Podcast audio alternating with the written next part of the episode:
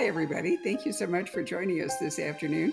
I'm just delighted to be talking to my old friend, well, my longtime friend, I won't say my old friend, uh, Jonathan Kellerman. And he's sitting in a room where I have visited him, and it's just absolutely beautiful. And I want to come back to the idea that John has lived where he has lived for a long time. And consequently, there are bits of history and other things in this latest book, The Ghost Orchid, that I thought really enriched it. You had a good time with that, didn't you? Putting bits I always have a I always have a good time. If I'm not enjoying writing it, no one's going to enjoy reading it. Is my philosophy. So the only reason I do it is because I enjoy it. Well, that's absolutely true. Um, from our many conversations, um, I can say that I know you have a really good time doing it. So let me just say, because today is Sunday and the book publication publication day is this Tuesday, right. which is um, February 6th. Six, thank you. Uh, we don't have our signed copies yet, but they're somewhere between possibly the publisher and Jonathan, and they, eventually they we'll haven't be... arrived at my place yet. Right. So them, hopefully they'll arrive before I travel on the 19th. I'm sure they'll arrive very soon. They'll probably come this week. But all yeah. I'm saying is, if you want to order one of our autographed copies, it's probably going to be about a week before we get them from Jonathan and can ship them out. So, um, but if you don't order now, you might lose out. So I recommend that you do. The title is important to this story, The Ghost Orchid. Oh, but yeah. I want to go back. I'm, I sh should never assume, and I fall into this trap, John, of thinking that everybody who watches this is a longtime fan. But mm. the truth is, there may be people watching this who never read one of your books or don't know who you are. And I thought a little, um, a little bit of your professional history would be useful because some of this book, in fact, incorporates your before you became a writer. So why don't you tell us a bit about who you were before you began to be a number one bestseller? well, before I was a reprobate, after I was a reprobate college student, um, I, I was a clinical child psychologist and a medical school professor at USC Medical School and head of a program at Children's Hospital of Los Angeles. So I work with children in a variety of situations for, for many years. And for a five year period, I did both jobs. I had five bestsellers while in full time practice. We had a very large practice in Los Angeles. I had three other psychologists working for me, and we we had a very dynamic and vibrant group. So really enjoyed working with kids. And I think, and I thought what I could bring to bear in crime novels, back when I uh, wrote the first one, When the Bow Breaks, my inspiration was really Joe Wambaugh. I don't know if people are familiar with Wambaugh. I don't know, but he was a LA police detective with a master's in English, and he was a good writer, and he was able to to meld his uh, special experience as a detective with his writing skills and and really write some wonderful books. And I said, well, you know, I'm a psychologist. I'm privy to some interesting information and experiences a lot of people aren't. Perhaps I can do the same thing. Of course, that doesn't mean I could ever write about a patient. I never would. It's, it would be unethical. And of course, that made me a better writer because I got to make stuff up. Good writers make stuff up. People who don't understand creativity think that people are just writing a, a roman à clef where they're taking real life events. And in fact, less skilled writers will do that. They'll simply take a real life event and fictionalize it. But the really good writers like to make stuff up. That's that's that's what we do. That's what we've been doing since childhood. Uh, I always say I'm getting paid very handsomely to do what got me in trouble in school, which is spacing out and making up stories. Good point. Well, I mean, you know, I, I did an event um, on Friday. The Brandeis University has a book and author luncheon here, and oh. we've been the bookseller for it for a really long time. And one of the authors, um, her book was reviewed today in the New York Times. It's called The Sisterhood and um, it involves the CIA. And I know because I meant talk to her and other writers I know have belonged. They have to go through a vetting and approval po- process from the agency. Oh, sure. Sure. You know, but you know, you do it to yourself, which I think is right. so interesting. Exactly. You know, you don't have to take it back to the medical school or the, you know, your professional organizations. You know, you are your own um, I don't want to say censor, that's not the right word, but you know, you're your own ethicist in writing right. your books. Right. I mean, I think what I what I thought I, I I could bring to bear is if I was writing about something of a psychological nature, be it a therapy session or solving a crime, I could do it with authenticity. I felt, and I still feel, there have been almost no accurate portrayals of psychologists and psychiatrists, either in books or in movies, TV. Uh, they're usually either the shrink is crazier than the patient type of stuff. It's Bob Newhart, he's a wimpy guy, or evil type of Svengali, none of which is is accurate. There, there was a particularly horrible show in British TV called Cracker. It, it was just horrible. And you know, this guy couldn't hold on to his license for five minutes. It's just not going to happen. But of course, they like that that whole um, I don't know. It, it, he he was crazy and he was an alcoholic and he was unethical and inappropriate. I'm not saying there aren't some people like that in in every field, but that's it's just not the way it is. So I felt I could offer authenticity, and uh, for 40 years, that's what I've been doing. You have been. Now, not, not all of your books are about Alex Delaware, but he is but your most main. Of them are, yeah. Most of them are. He's your series character, and so Alex himself is a child psychologist, and he also winds up consulting for the LAPD. But this story, right. in a way, you kind of bookend it with um, a child called Derek. Is it Ruffalo or Ruffalo? Did you decide? Ruffalo. Ruffalo. Ruffalo. Okay, and um, and his story is yeah. could potentially be terrible. Um, and when you first present it, it looks as though there can't be any really. He's not part of the mystery plot, so we can talk about yeah. this a little. I, I still don't want to give away too too too much story, but yeah, he's he's a potentially very sad case. That's all I want to. I don't, you know, you know, Barbara. I really don't like to talk about my my specific books. I don't oh. mind talking about writing. I don't mind talking about books, but I don't like to talk about specific books because I don't know. I feel once they're finished, it's up to the reader to take charge. Uh, once I finish a book, it's surrogate parenting, and it's out of my head because I've been living with it for a year. It's out of my head. I moved on to the next book.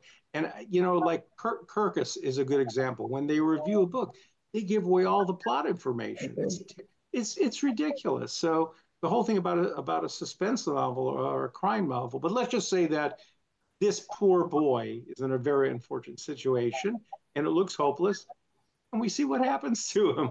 But, but it's a side issue because what I was trying to do is show the two sides of Dr. Alex Delaware. Exactly. And he lives in two worlds. He he still pays his bills handsomely by working mostly as a consultant on child custody and child injury cases, which I ended up doing quite a bit too. So I have a lot of I had a lot of experience going to court, being an expert witness, testifying, being in chambers, all that stuff. And then of course he works with Milo Sturgis, where he, if he gets paid, it's not very much, but he's an adrenaline junkie and he really gets off on, on solving crimes. And he's a brilliant guy. And um, he just brings something to bear to the to a certain type of case. And uh, I, I just when I created him, I just didn't know that it was going to be a series, let alone the longest running crime series that I'm aware of ever. I mean, there's I think 40 books already in the series, and I've written a couple of more. And even my non-Delaware books often feature a psychologist, such as the The Murderer's Daughter featured Grace Grace Blades, and I have another one called The Conspiracy Club, Jeremy Carrier. So I, you know, you write what you know to some extent. I try to know as much as possible, so I have as many things to write about it. Well, what I the reason I brought it up uh, was because uh, I wanted to say that there are more to your books than just the crime investigation. Yes. Because you know we have Alex, as you point out, still you know doing private work and so forth. But then yeah. Tell us a little bit about Alex's partner because she too has a really interesting sideline, which again is something you know a lot about. the woman he lives with, Robin Robin Castagna, she is a luthier she makes wonderful world class string instruments, mostly guitars. How this happened was when I was writing When the Bow Breaks, and I began writing it in 1981 in between patients and was published in 1985. I wanted to avoid cliche at every turn, just to avoid cliche. And I figure what's more interesting than a couple where the man is dealing with human emotions and feelings and the woman is dealing with power tools? And part of it was from my own experience with with my with my wife the famous faye kellerman who's a wonderful novelist. But before faye was a novelist, you know, she's trained in dentistry, so she has some manual skills, even though she never practiced. And when she was pregnant with our second child, 1981, which is when I set out to write this this book, uh, I used to take my uh, my guitars to a fellow named Lloyd Baggs, who had a shop downtown LA, and she visited, and she said, you know, it's kind of like dentistry. There's inlay work, but there's no blood.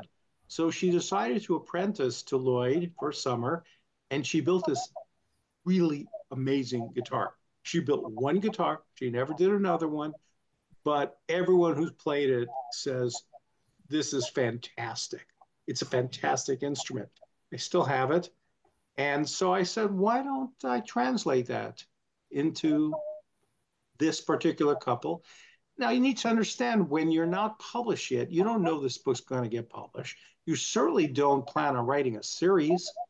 All I wanted to do was to get published because I had published a lot of other things except full length fiction. And I've been writing compulsively since the age of nine. And so I was a failed writer with a really good day job for many, many years. I won literary awards, I won writing contests, I published nonfiction books and scholarly stuff and academic stuff and short stories and cartoons, everything but full length fiction. And so I was really, really trying to, to give it my all and be disciplined. And thank God it, it got published. But it was uh, the first novel was bought as what I call a small book. Publishing is a, is a business of self fulfilling prophecies. Uh, some books are bought as big books and they're promoted, and sometimes they do well, sometimes they don't. My book was bought as a small book, very small advance. I calculated I got three bucks an hour to write the book. And I said I could have flipped burgers at, at McDonald's and done better. And then I said to myself, well, you know, I feel vindicated because after all those years of struggle, I am now a novelist and not a delusional schizophrenic. I said, but I don't know how often I can afford to do this because I have a family to support and I'm doing very well as a psychologist. Uh, if, if I'm making 150, 200 bucks an hour doing that, I can't get work for three bucks an hour. So then it became a bestseller to no one's surprise more than my publisher. I, I still don't understand it. Uh, and it, it, it, took them a couple of books to understand that the that the Delaware novels were going to be a thing. So I, I switched publishers. But um, so it was not an expectation when I did any of this that this was this was going to get published, let alone be a bestseller, let alone be the first of dozens of bestsellers, and let alone be a series. So then you have to make decisions of what you want to do with this series.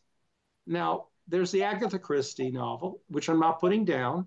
They're classics. They're they're basically puzzles, and the characters don't evolve. Poirot is Poirot.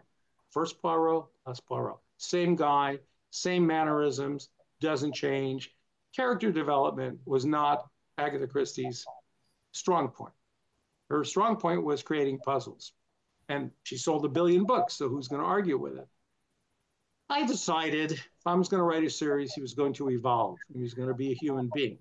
And so that's what I set out to do. And therefore, he's changed over time and he's mm-hmm. evolved and we're learning more about the other side of him but i try to do it in a very judicious manner those things are parceled out very slowly because the to me and i agree with david mamet on this it's all about the story you know people talk about char- char- characterization and story as if they're separate things which is nonsense it's just nonsense Char- characterization does not exist by itself without a story without a story and of course, you you can have a story-heavy book with lousy characterizations, with cardboard cutouts, but you can't have characterization without a story.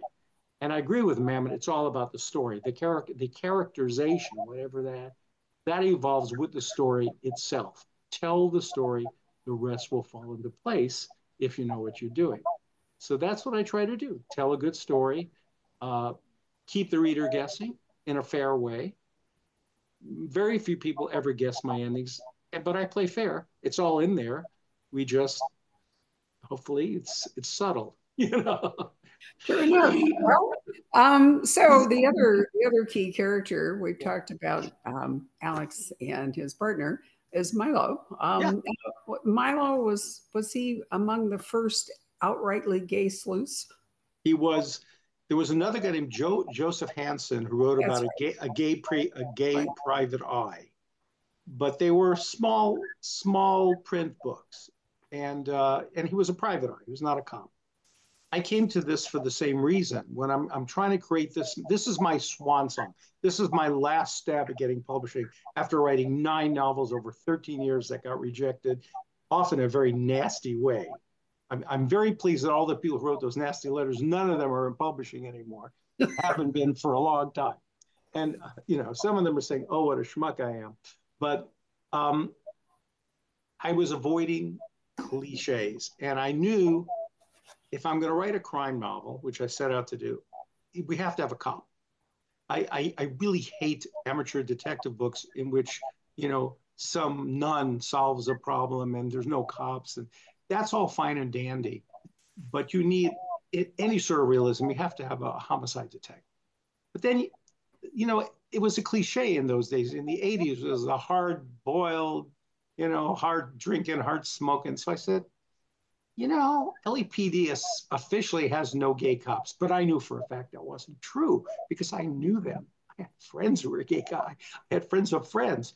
So I said, what if we have a guy who's, you know, big and tough, not particularly effeminate, but he's gay. And it's I it's what I called gay, but so what? Because I felt we obsess way too much on what people do in the bedroom. Who cares? You know, who cares what people do in the bedroom if it doesn't hurt someone else? And why should that intrude on their job? So I created a gay detective. And I didn't make it as if there's no issues. It was, we've evolved him through the years. And in one of the books, the murder book, we go through his history in retrospect when he was a young rookie and all the horrible things he had to deal with when he's he's a cop, he's in the closet, and LAPD is going to gay bars and busting heads still then. And you know. So Milo was created out of whole cloth. And once again, here's the whole notion of people think, don't understand the creative process. They think, I know who he's based on. He's this guy, he's that guy. He's. No, he's not. He's made out of whole cloth. Delaware has some similarities to me, some superficial, because I write what I knew. I was a psychologist, he's a psychologist. I'm left handed, he's right handed. He's a lot handsomer and thinner and younger and all that stuff and braver. But Milo was created out of whole cloth he's not based on anybody.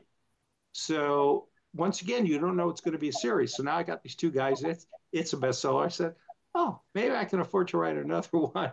I'm still working full time in my practice, long hours. So I'm back to my garage at 11 p.m. to 1 a.m. writing, and uh, I wrote a second novel that became a bestseller. Hmm, do a third one, Over the Edge, mega bestseller, huge bestseller. Then I took a break and wrote a non-Delaware book. Then I went back. Then I decided I wanted to continue, and went back and wrote a, and wrote Silent Partner, the fourth the fourth Delaware novel, and so and so on and so on. But that's where Milo comes from, and they have become best friends. And I thought, what an interesting notion that a gay man and a straight man could be best friends. Why not? Indeed, not? and you mentioned that several times in the book. Alex refers to Milo yeah. as his best friend, and when this book starts, they are reacting to events in the last book. And so there's yeah. a, a, real strain on their relationship. Alex was hurt. Spoiler here, he survived yeah. the yeah. last book. So he's, you know, um, Milo's feeling guilty for right. the situation. And I mean, you have to deal with that stuff. And, and, uh, it's, you, you know what I found? I found that I've met quite a few homicide cops and mostly they're gentle souls they're not the tough guys you see in the movies.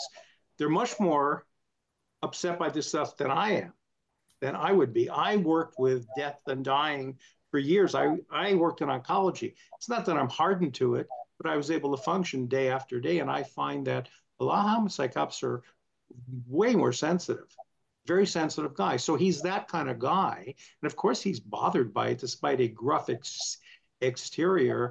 You know, there's another thing I don't like about the portrayals of the movies. The cliches are always, oh, there's they're always making jokes and and bantering around a crime scene. It happens. It happens. People use use humor to deal with stress, but most of these guys take it really seriously. You know, they you, do. they're, they're very I, upset by it. I like the fact that you know you don't want to have some Teflon people who go through huge yeah. trauma in a book yeah. and then there they are as though nothing ever happened. Yeah, exactly. Next book, exactly. you know, that's a good way to put it. You don't yeah. want Teflon people. They're human beings. Human beings are affected.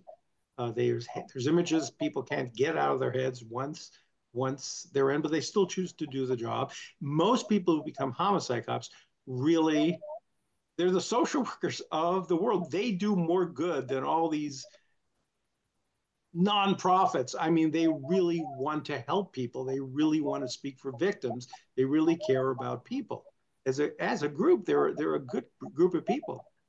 Well, I think it's great the way that you have their friendship, and but you know, you also have some marvelous plots, and I want to mention a bit about the geography because there are a couple of important locations. Well, locations always, I yeah. think, a part of character and whatever happens. Sure. But um, in chapter 27, I marked this because I didn't know this. I thought it was great.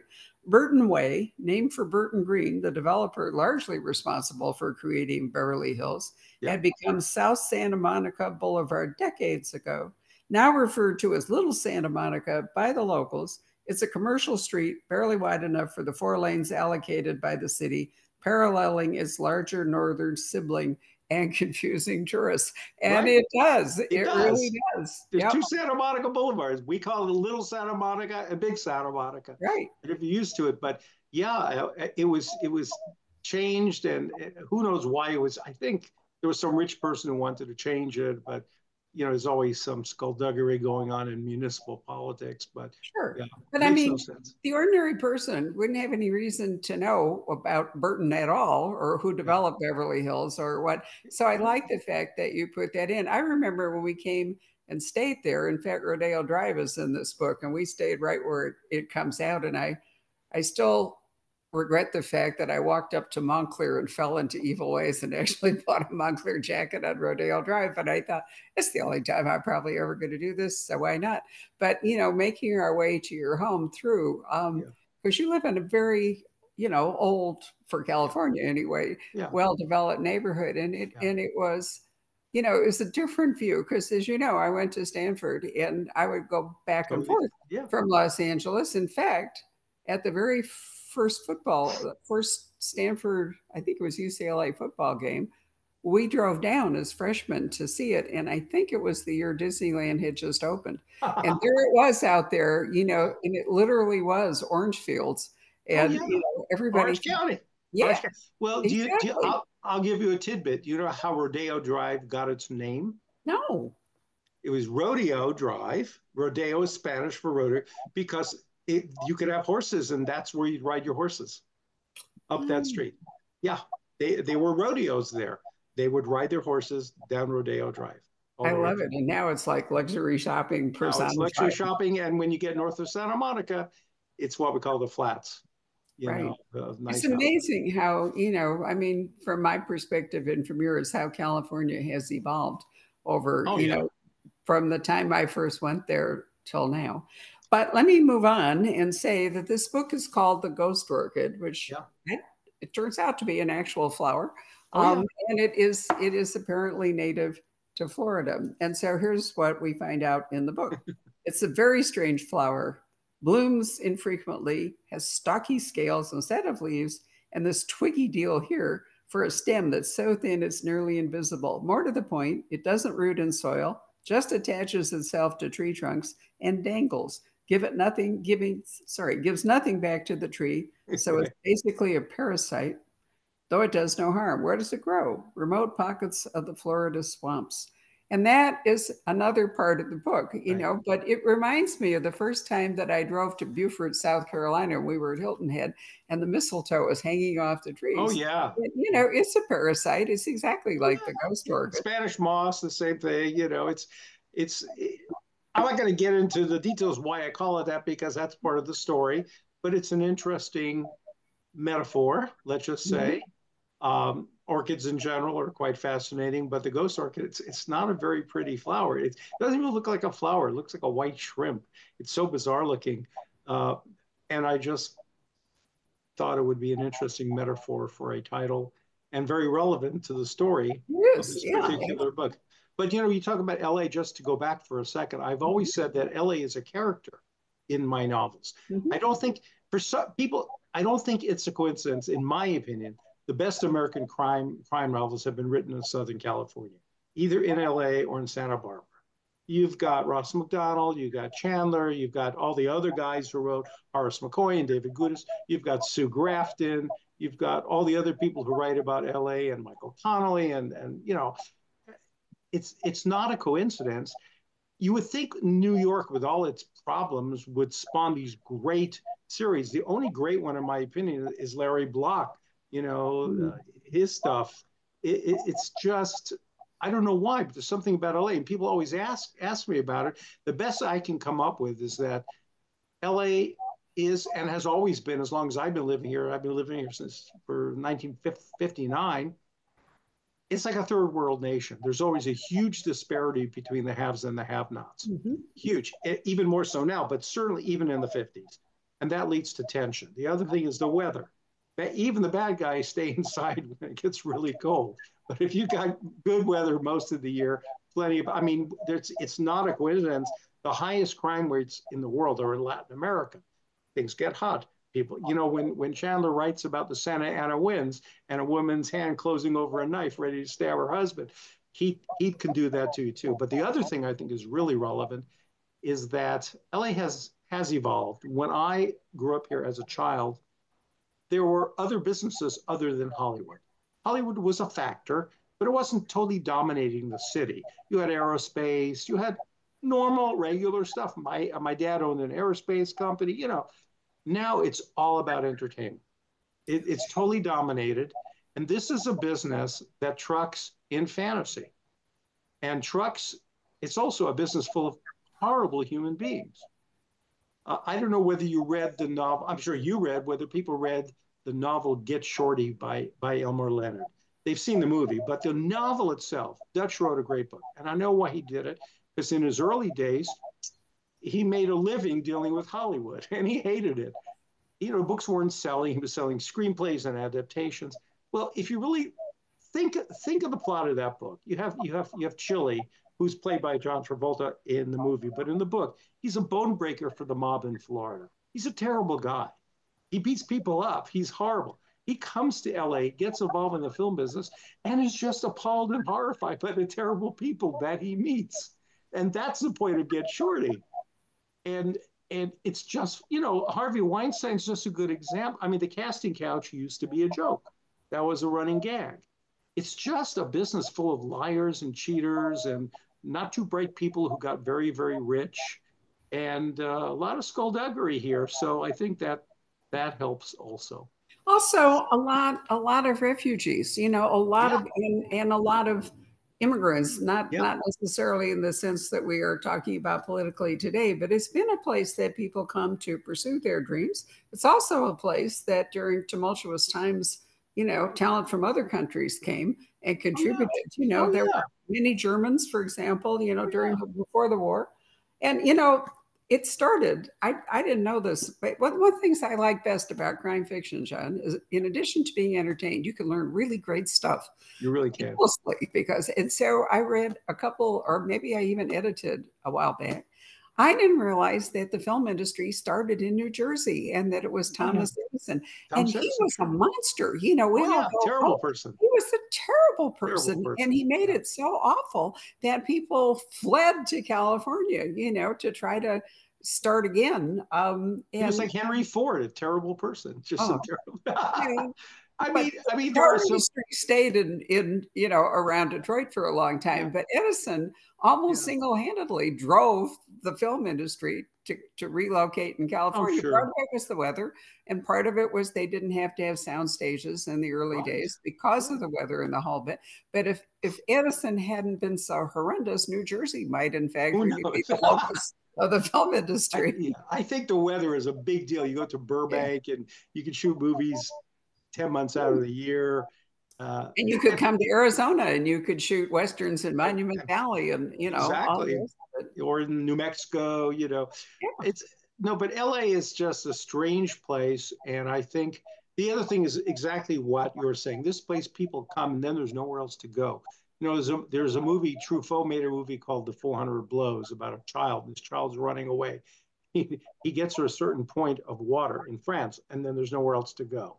And that was a, I saw that in college. It was very striking, stayed in my head. And I used that in my novel, Billy Straight. Billy Straight is about a, you know, a child on the run. Mm-hmm. And uh, he gets he gets the Pacific Ocean, and then where do you go? When I was a, a psychologist, this really impressed me. Before I'd see a child, I'd meet with the parents and take a, a, a comprehensive family history. I want to know what's you know what's going on what's the family like? So one things you probe and ask about is the extended family and your support system. And i was amazed at how people had none. So many mm-hmm. people had moved out left their families behind in the midwest or back east had no contact with them for whatever reason or certainly weren't close close enough. They had no social support. It was a very isolated type of place, Southern California. And it made it interesting as a psychologist. It also made it interesting because that's not the life that I grew up with. I grew up in a, in a community where I still have friends for 60 years. My kids have friends. We have a lot of kids. We have, lead a, a rather conventional life because we've been here a long time. But, but these people were immigrants in the sense of coming, and not necessarily from other countries, but coming from the Midwest, coming from other states, coming to California to find themselves to escape. And, and sometimes they did, and sometimes they didn't. Right. Well, I mean, it was the whole California dream. You know, yeah. I had a choice. I was a fortunate person in that I could have gone to college when I graduated from high school in 1957, anywhere I wanted to. I was yeah. really lucky. And I ended up at Stanford knowing very little about it because of the California dream. You know, it was such a, a compelling thing. But yeah. you know, the other thing that is precedes your, you know, you and me to a great extent, but also had a lot to do with how Southern California developed was the defense industry and World yeah. War II. Because, you know, when the war I mean, and San Diego as well. But you know, yeah. when the war in the Pacific started, you know, it drew all kinds of people to, you know, military bases and so forth and in California. And, you know, that caused people to relocate as well. That's, that's why my family moved to California. My parents grew up rather poor, both both of them. Uh, they finally bought a, I mean, when I was born, we lived in the slums in the Lower East Side. My mom said it was just myself, my parents, in one room. She said you could put a bottle and it would roll down and and it was one room with a with a bath maybe and she said i i was a good baby she goes she she'd wake up and there i was staring at her i hadn't cried or anything then we moved to the projects and long the ravenswood projects in long island city which is now the ninth most dangerous place in new york last time i checked and then they finally scored a tiny little like 800 square foot house in bayside queens and mm. my dad and my dad they had never lived in a house my mom grew up in tenements my dad grew up in harlem and, and then the city condemned it for a freeway. So my dad said, "To hell with this! I'm starting." I, you know, he had worked for other company. He was starting his own business, uh, doing electronic components. He said, "We're just moving on." We just packed up in the middle of the year, moved to California, and no one would no one would rent to a family with three kids. And so we lived in a motel for a while, and uh, you know, it was, it was quite interesting. I liked it. My parents were appalled but I liked it because it had a swimming pool. So you know, so so LA was a, was a different place, and yes, the defense industry was was a big deal. You don't have so much of that now. It's I think it's the media is just obsessed with celebrity and with and with uh, the film business and and with it, it's just that kind of town. And Woody Allen's line is, it's funny. He says, "You you mellow so much, you ripen and rot." Yeah, wow, I love, great line. Yeah, I love LA but it's a dumb set. We don't have a good art, a really good art museum the way other cities do. We have a pretty good symphony, but it's just a, there's so much stupidity in the city. But I love it because it's great to write about. You know? It is great to write about. Yeah. So this discussion, this is completely off track, but sort of pointing out what I had to say about people coming to California for interesting reasons. I've never told you about my professor Ivan Ivanovich Stenbock-Fermor, have I? no. no. So here, here's the story. So um, I've always liked languages, and so when I, I think when I got to be a junior, I decided um, that I would learn Russian. So I enrolled in, you know, beginning Russian, and he is the professor. And, you know, San Francisco has Russian Hill, and, you know, so he would take us up there. But the thing I loved the most, I had him for two years till I graduated.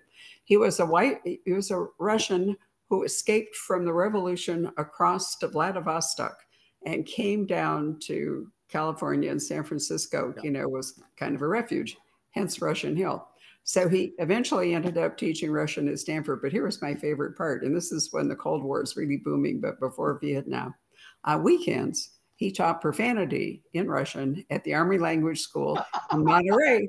And the reason is, and I think it's true, that the people running the spy school felt that if they sent some guy into Russia, uh, fluent in Russian, and then something terrible happened, and he couldn't do the Russian equivalent of like, "Oh shit," yeah. you know, he would instantly be outed. So Ivan hilarious. Isn't that's it great? great? Oh, that's I, great. I mean, he took it really seriously. He would drive to yeah. Monterey every week. Teach you how to right. Um, and well, of that's course, part of the vernacular. By the way, Stanford. Do you know how Stanford started? You know, do you know the I art? do. Oh, I do know the whole story. Yes, and you know, there's now a wonderful book by a now professor emeritus named Richard, and I can't think of his last name. And this just came up the other day. And he wrote a book about who murdered Jane Stanford. And he's made a really good case that, in fact, she was murdered. She was poisoned wow. in Hawaii. And and the heavy suspects, are you ready for this? Are like Dean Wilbur and all, because the university was so panic stricken that she was going to change her will and you know wipe out the university that they are heavy suspects in the unsolved crime, but it's pretty clear that she yeah. was in fact poisoned. Nothing would surprise me. I had a professor at UCLA named Dave David Sears, and his father Robert Sears was the dean at Stanford. They're all very, very, very famous psychologists. The whole family, he and his mother. And and Dave would tell me, he says, you know, I was a kid and I'd go to these faculty meetings at our house, and all these liberal professors were so racist. They were saying the most racist things in the privacy of my parents' home. He, he, told me the whole thing. But you know, Stanford started because Leland Stanford's kid didn't get into Berkeley. So he said, I'll start my own university. I'll show you. And, and then he died. You know, that was yeah. the tragedy of Mrs. Stanford's yeah. life is that yeah. the boy died so young. But, you know, I mean, you know, they had tons of money and then no child and, you know, and a farm and you know it's still called the farm um, all yeah. that land. But anyway we digress. But my point i used was, to do research up there you know. Did you? When i was at children's yeah i collaborated with ernest hilgard on on uh, hypnosis for uh, as analgesia for children with cancer. I didn't so i used to go up there. Yeah. now we've traded stories that we've and all the time we've talked we've never talked about either of those subjects. Anyway i agree with you that california certainly is you know a place where um, crime fiction has flourished and yeah. you know flourished in film we've left out san francisco and hammett but yeah you know, i think the it's bulk California. of it i know the bulk of it i think really is um santa know, barbara down yeah know? ross macdonald and sue and so forth but and, and margaret millar margaret millar who's unsung wow. i'm actually going back and reading some of her novels right she well she was, she was married to Ross Macdonald. yeah. she was yeah. canadian actually she was another transplant to california so was he. He's from Michigan. But the funny thing, the two of them had this. Oh, sorry about. I got to turn that off. Um, the the um, they they live together. If if you look at pictures of Margaret Millar, she looks like a a, a club woman from from Montecito. She's got the white hair. She's got her poodle, and she's in the garden club. And then she's writing these dark, dark novels. Very, dark. very, very good stuff. Yeah. Well, um, anything else you'd like to say about the Ghost Orchid? Well, all I can say is I do my best. Uh, I'm kind of tickled in that I've been doing this for so long. And, and what the reviews all say now is, you know, this is such a long running series, and yet the quality is really high. Kellerman doesn't phone it in. No, uh, that's don't very churn true. them out. I, I approach every book the same way. Um, I, if I if I wasn't enjoying it, it's hard work. When I finish writing, I'm tired physically, but I really love it and I really enjoy it. And I'm really grateful to the wonderful people who read my books who enable me to do this job because it's really a cool job, you know. And uh, I never thought that's what I'd be doing my my entire life. It's a dream come. I mean, being a bestseller is like being a major league pitcher. You know, you you, you, you may fantasize about it. I never fa- fantasize about it because I just wanted to get published. I mean, being a bestseller was like, well, That's was icing on the cake. But in yeah. addition to the fact, as says John's still dwelling in the commercial world here, in addition yeah. to being a bestseller, I did not say. And he has won the Goldwyn Award, the Edgar mm-hmm. Award, the Anthony Award, and a Lifetime Achievement Award from the American Psychological Association and been nominated for a Shamus Award. Now, for yeah. those of you who don't know a lot about crime fiction, the Edgar's, the Mystery Writers of America Edgar Allan Poe Award is basically the Oscar of mystery writing. And the Shamus is basically the Private Eye Association doing the same thing. Um, and the Anthony is um, from um, BoucherCon, which is the world um, wasn't I? No, it was Left Coast Crime because you and Faye. We well, were all, and Left Coast Crime. Yeah. We went out to dinner at one of those fancy yeah. Hawaiian restaurants, but you were the guest of honor at Left Coast Crime. But yeah. I'm not sure that was an award. I think because you've been the guest of honor at various things. Yeah. You have to be aware of all these honors because it means you're getting old, basically. Lifetime achievement is definitely means yeah. that you've lived long enough. You know? Yeah, I think I think it's really important I speak to Stephen King about this and Dean Koontz and guys like that. Those of us have been doing this steadily for a long period of time. And Faye, the same way. And Sue Grafton, of blessed memory.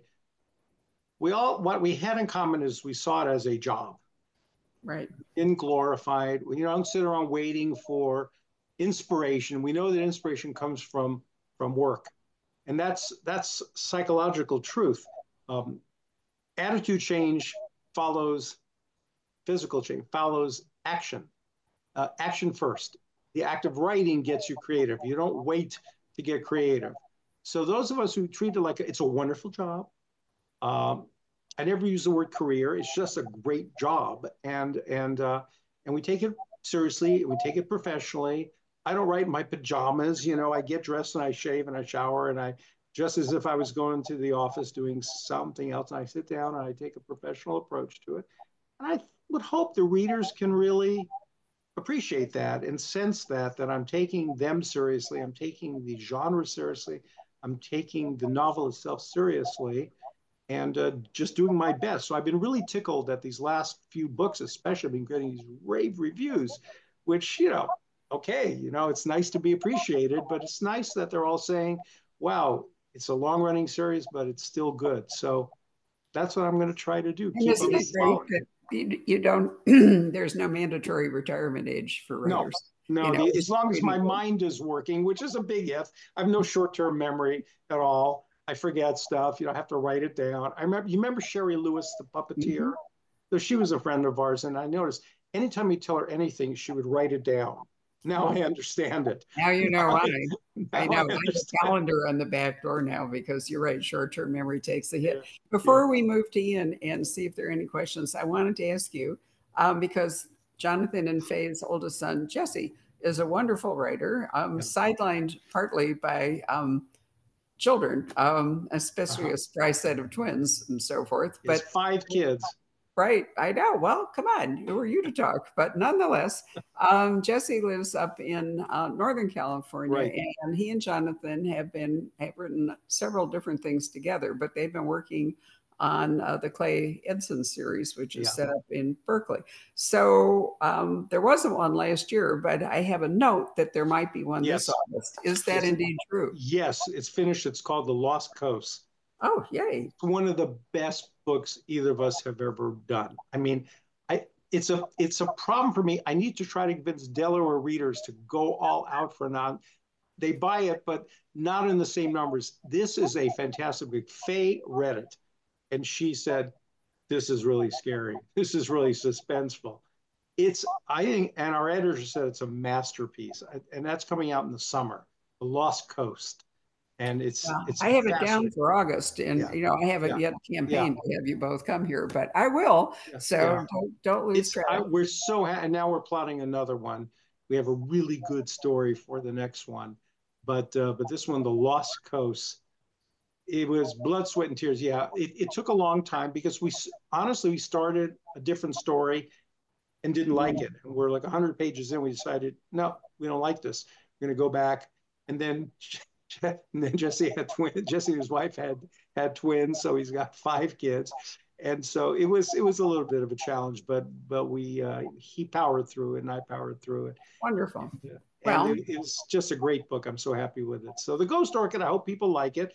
There's a couple of more Delawares that are finished, basically, because COVID was a very productive time time for me. My editor told me, she goes, John, you wrote three books during COVID. Every all the other writers with, withdrew, freaked out. I said, I don't know. For me, it's it's an excuse. You know, you're not going anywhere. Sit down and write.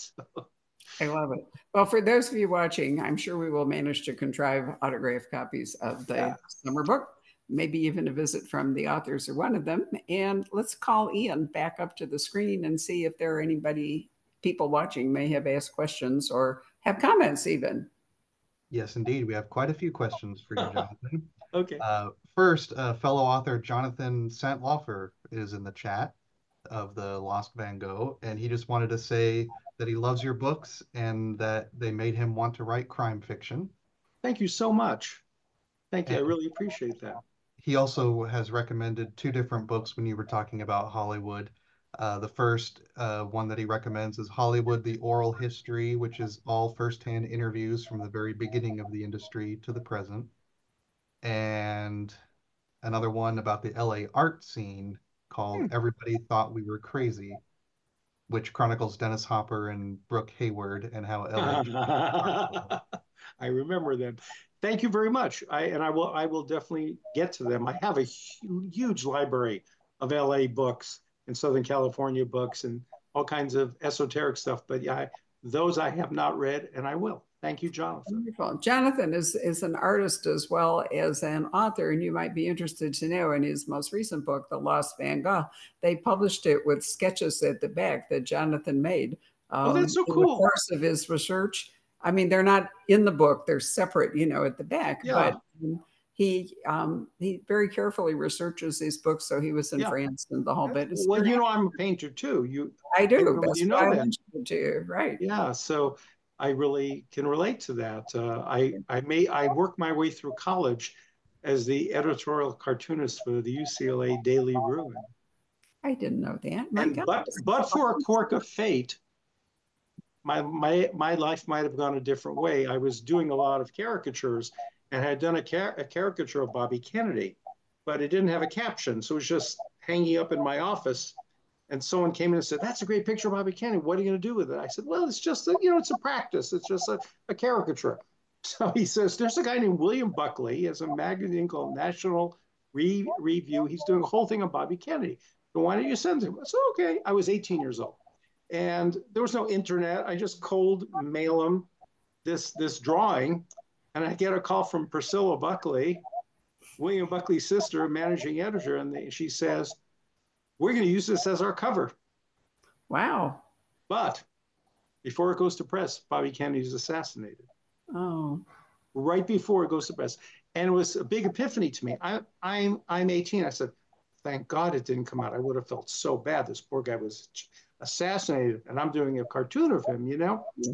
And then I realized that cartooning is a mean business. You seize on defect and you amplify it.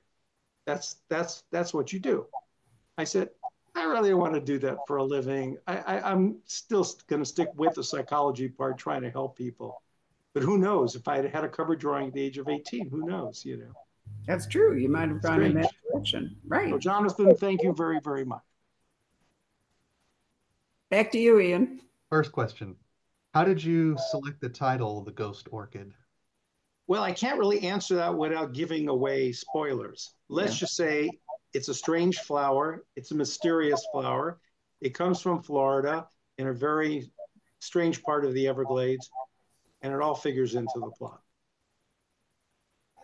Is it difficult having so many authors in your family? No, just the opposite. It's fantastic.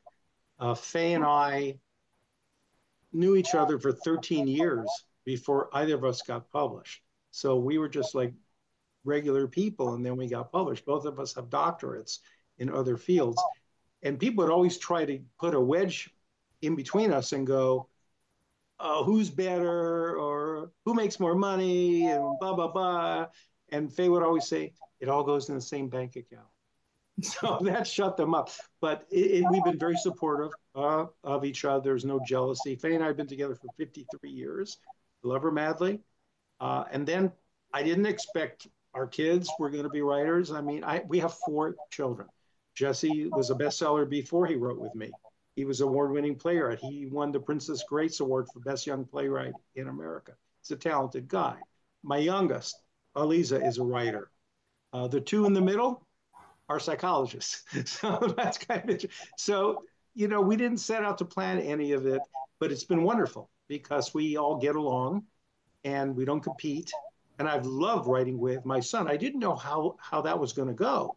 It, it came about by accident, and we've managed to have so much fun writing writing together. Uh, Jesse also writes with Owen King, who is Stephen King's son, and they have a couple of comic books coming out, and they're very good. good oh, yeah, yeah, and there's a lot of film interest in this series, so he's doing other things too. That's great. Yeah, very I'm talented guy. He's a talented guy. It's it's like when you play in a band, you want to play with musicians who have chops, who are good, and that's the way it is writing with Jess he's really a good writer. So it's easy to collaborate with him. I don't have to pull him along or any of that stuff. And we spent a lot of time discussing it and passing drafts. In fact, the other day, on Friday, we were we had a long chat about the next Clay Edison book. Thomas Edison was a bad guy, but Clay Edison's a great guy. Good point. That's, let's not confuse them, right? I would like to say that we have had Jesse and Jonathan and Faye, and at one point Lisa, uh, all at the store at various times. So it's like a whole Kellerman family, you know, Amazing. book event. It's been great. Amazing. One viewer is a school counselor, and they say that the child developmental psychology was what drew you, drew them to you in the first place.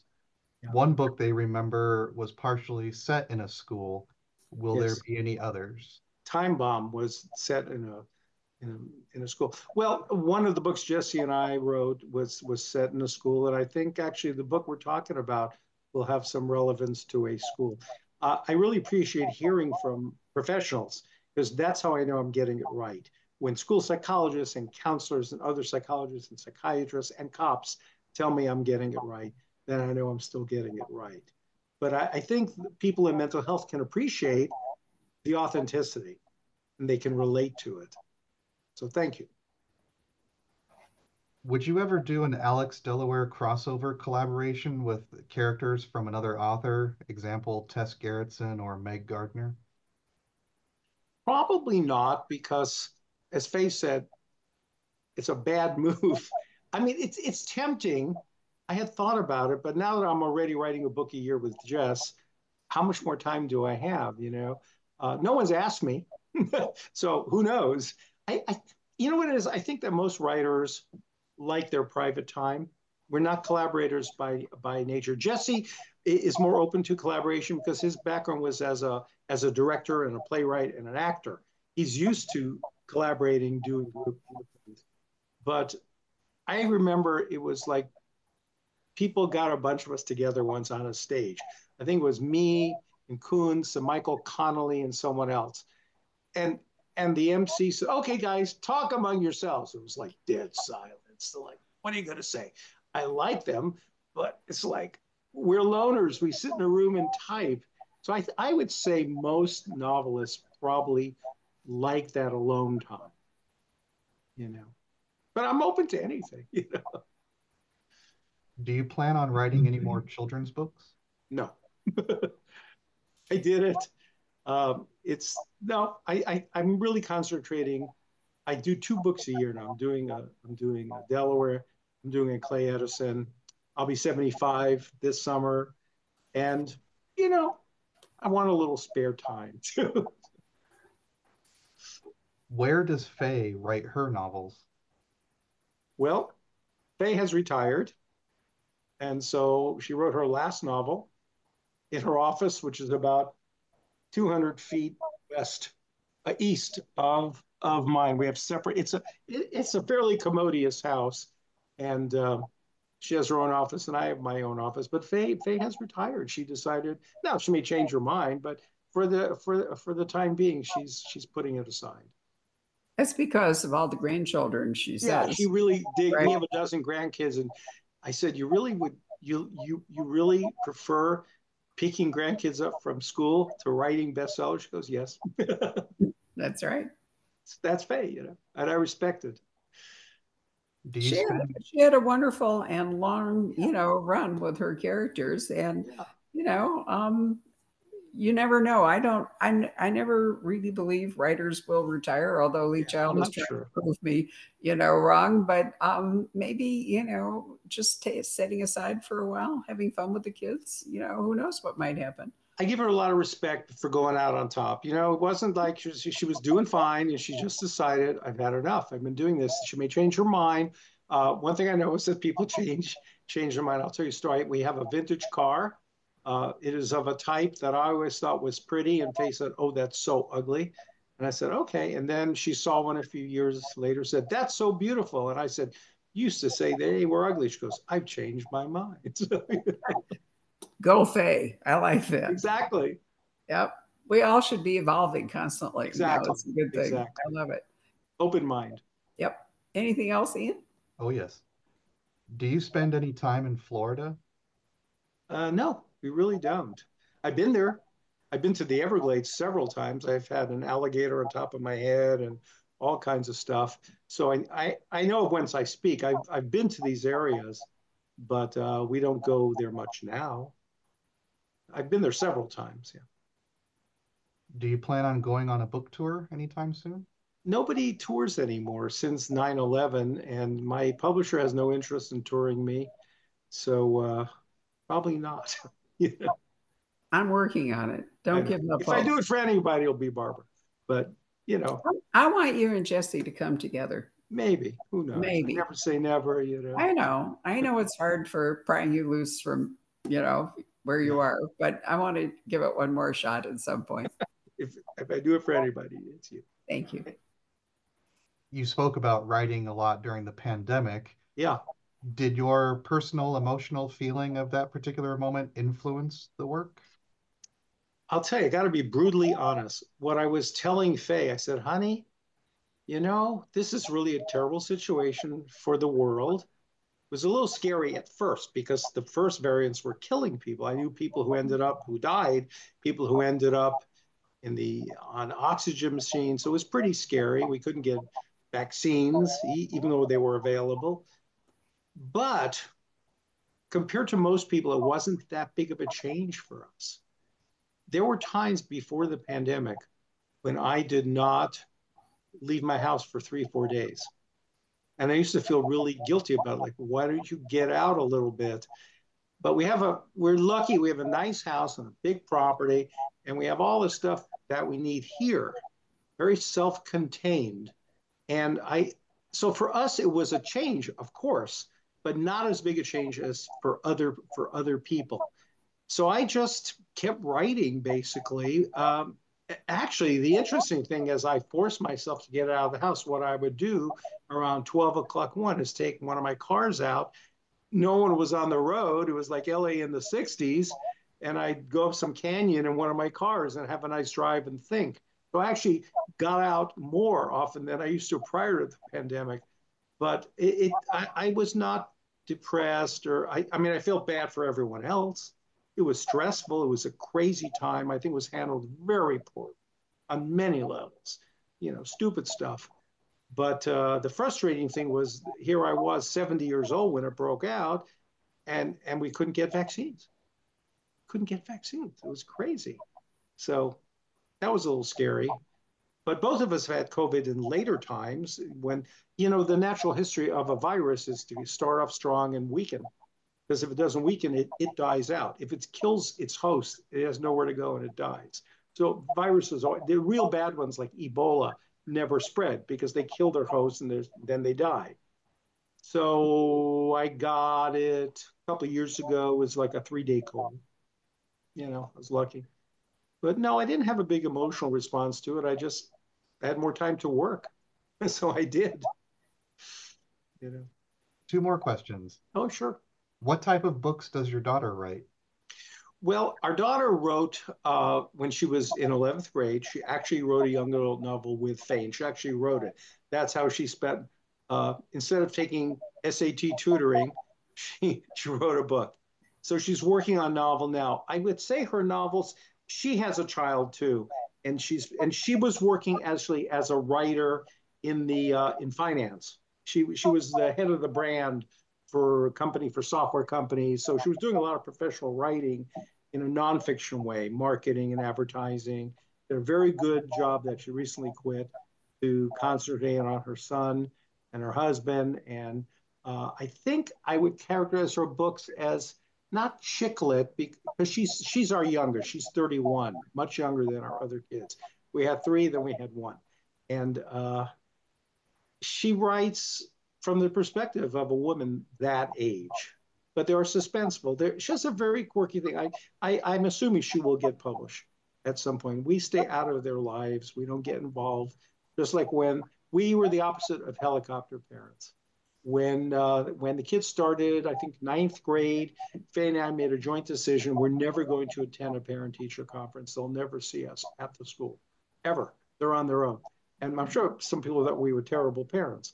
And when they applied to college, he said, apply where you want. You know, I'll pay for the tuition, but wherever you want. So we stay out of their lives unless they ask us. And finally, how did you and Faye meet? Oh, that's a wonderful story. Um, I had just broken up with the requisite crazy girlfriend that every everybody seems to have, and I'm sure it's a crazy boyfriend. And I was not interested in a relationship.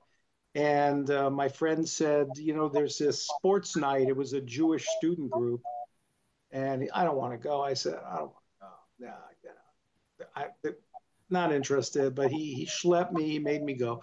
And it was in a gym up in a Jewish community center. And a bunch of guys are standing around. I'm going, what, what are they looking at? What I think my exact words are, what are those idiots looking at? uh, I was not in a good mood. And they said, "Oh, there's a new girl." And I, so, of course, I took a look, and there's this really gorgeous, without makeup, nothing, you know, playing volleyball. And I go, "That's a gorgeous girl," I said, "but she looks 14 years old, and I'm 21." So that's that's. They said, "No, she's 18." I go, "Oh." So I found out who she was, and I found out who knew her, and I got someone to introduce us, and I my parents ha- happened to be out of town, so I had the house to myself. So I, I try to pick her up. You want to come over? I'll play guitar for you, Mr. Smooth. She says, sure. I think, oh, great. She brings 12 people with her. just hilarious. And then, you know, we just started talking and then we started dating. And my plan was to go to University of Chicago, where I'd gotten in with a really good fellowship offer and get a motorcycle and not get married until I was 30. And here I am, 21. And on my second date, I look across the table at Faye and I go, I had this crazy thought. I, I mean, I'm 21 and I go, not only is this the best looking girl I've ever gone out with, she is so smart. She's the smartest. She's smarter than I am. I said, if I marry her, we could have some really smart kids. and three months later, we decided we're getting married. We got married at 19 and 22. And if you look at our wedding pictures, we both look very young but especially Faye. She looked 14. I looked 18. People try to sell us credit schemes. I mean, we, we look like children. We both look so. Faye still looks extremely young, and and uh, and that's it was a romantic, very romantic uh, Romeo. You know, we just we didn't tell our parents. We decided among ourselves that we're getting married, and then we did. so that was it. Thank you, Jonathan. They said it wouldn't last. what happened? Thank you. What happened to the University of Chicago? Oh yeah, uh, Face. You know, it was a great school. Bruno Bettelheim yeah. was there, and it was I think the second best psych. He goes, I don't want to live in Chicago, so I, I went to USC.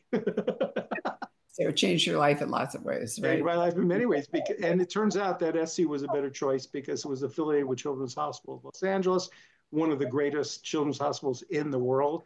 I got to do all my training there, and then they hired me. So it worked out great, and I stayed. You know, a lot of crime novels are based on the really terrible decisions that people make when they're yeah. young. And I have to say that John really, you know, had an incredibly fortunate trajectory, and very lucky.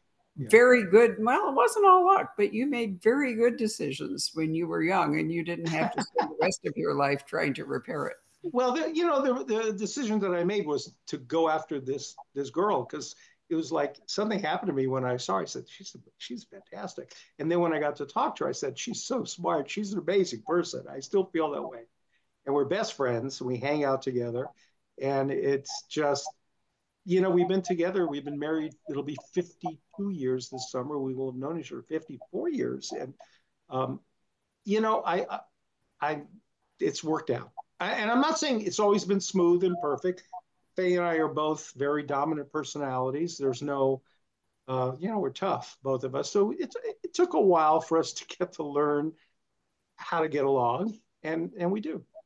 You do. You definitely do. I can say that having spent time with Faye and Jonathan Absolutely. outside professional circles, and it's really been um, it's really been a pleasure. So, and I didn't make as many good decisions when I was young as John oh, did. you did fine, I think. I I have ended up well, and my philosophy, based on all that, John, is that it's better to have a happy ending than it is, you know, a oh, happy oh, yeah. beginning. You you've managed to do both, but I made plenty of mistakes in my life. I mean, well, but, but over, on the big ones, I've done okay. And a couple of mine were not bad decisions, but a bad fate that you know that got yeah. me. But you know, I've been Rob and I have been married now for 33 years, and we've known each other for 35. So I feel, yeah. you know, um, we we sort of hope that we would get to 50, which means I have to be 100. You'll do it. 95. You'll do it. You'll well, do it we're working on it. Anyway, thank you all very much for joining us this afternoon. It's been sort of an autobiographical rather than a rather than a literary discussion. But Pleasure. I love talking to John because I never know for sure where we're going, and it's always it's always wonderful. And um, you know, it's a great way to visit with people. I will tell you, John, um, and you'll love this, that I had to go up to Mayo for a um, a voice evaluation. My voice oh. is somewhat deteriorating, and they said to me that the only thing there's nothing physically wrong i'm overusing it which is you know th- these conversations yeah. but while i was there i said to them maybe we should test my hearing because i have read that you know um, when you get to be 80 or so that it's harder for your brain to adapt to things and many people never adjust to hearing aids and they fell on the floor laughing and i sort of looked at them and they said well here's the thing they said we see mostly people who've retired and spend seven hours a day watching Netflix. Exactly. You have an active brain. They it's said true. your brain is so well exercised that you yeah. will not have any problem adapting to whatever it is that you need to adapt to. And I thought that's the great thing about doing what we're doing, right? Yeah. We're not yeah. forced to retire. No. We can do it as we wish, and we keep our brain moving very lucky. All the time. Very lucky. I, am deeply appreciative uh, for how things have worked out. I'm deeply appreciative to people like you who've sold my books and people who read my books. I mean, I really, I really appreciate it. Me too. I'm very grateful for the people who read your books because that means they're going to sell some when they get here. so, Mr. Orchid, um, publishing on Tuesday. It's, yeah. uh, I think, the 39th. I tried to count Alex Delaware Could book. Be. Um, and we will have autograph copies very soon. So the thank 40th, you all for the joining. The 40th and the 41st are done. I know. On the 42nd. I was really when you said that. I love yeah. that. So love to Faye. Um, and thank you all very much. Thank you, Ian. And um, enjoy the rest of your Sunday. Bye, everybody. Thank you, Ian. Hello. We hope you're enjoying our programs and podcasts with authors. We'd like to expand them, and your help would be appreciated please make a donation at poisonedpenfoundation.org. 100% of the proceeds will go to help connect authors with readers in this difficult time. Thank you.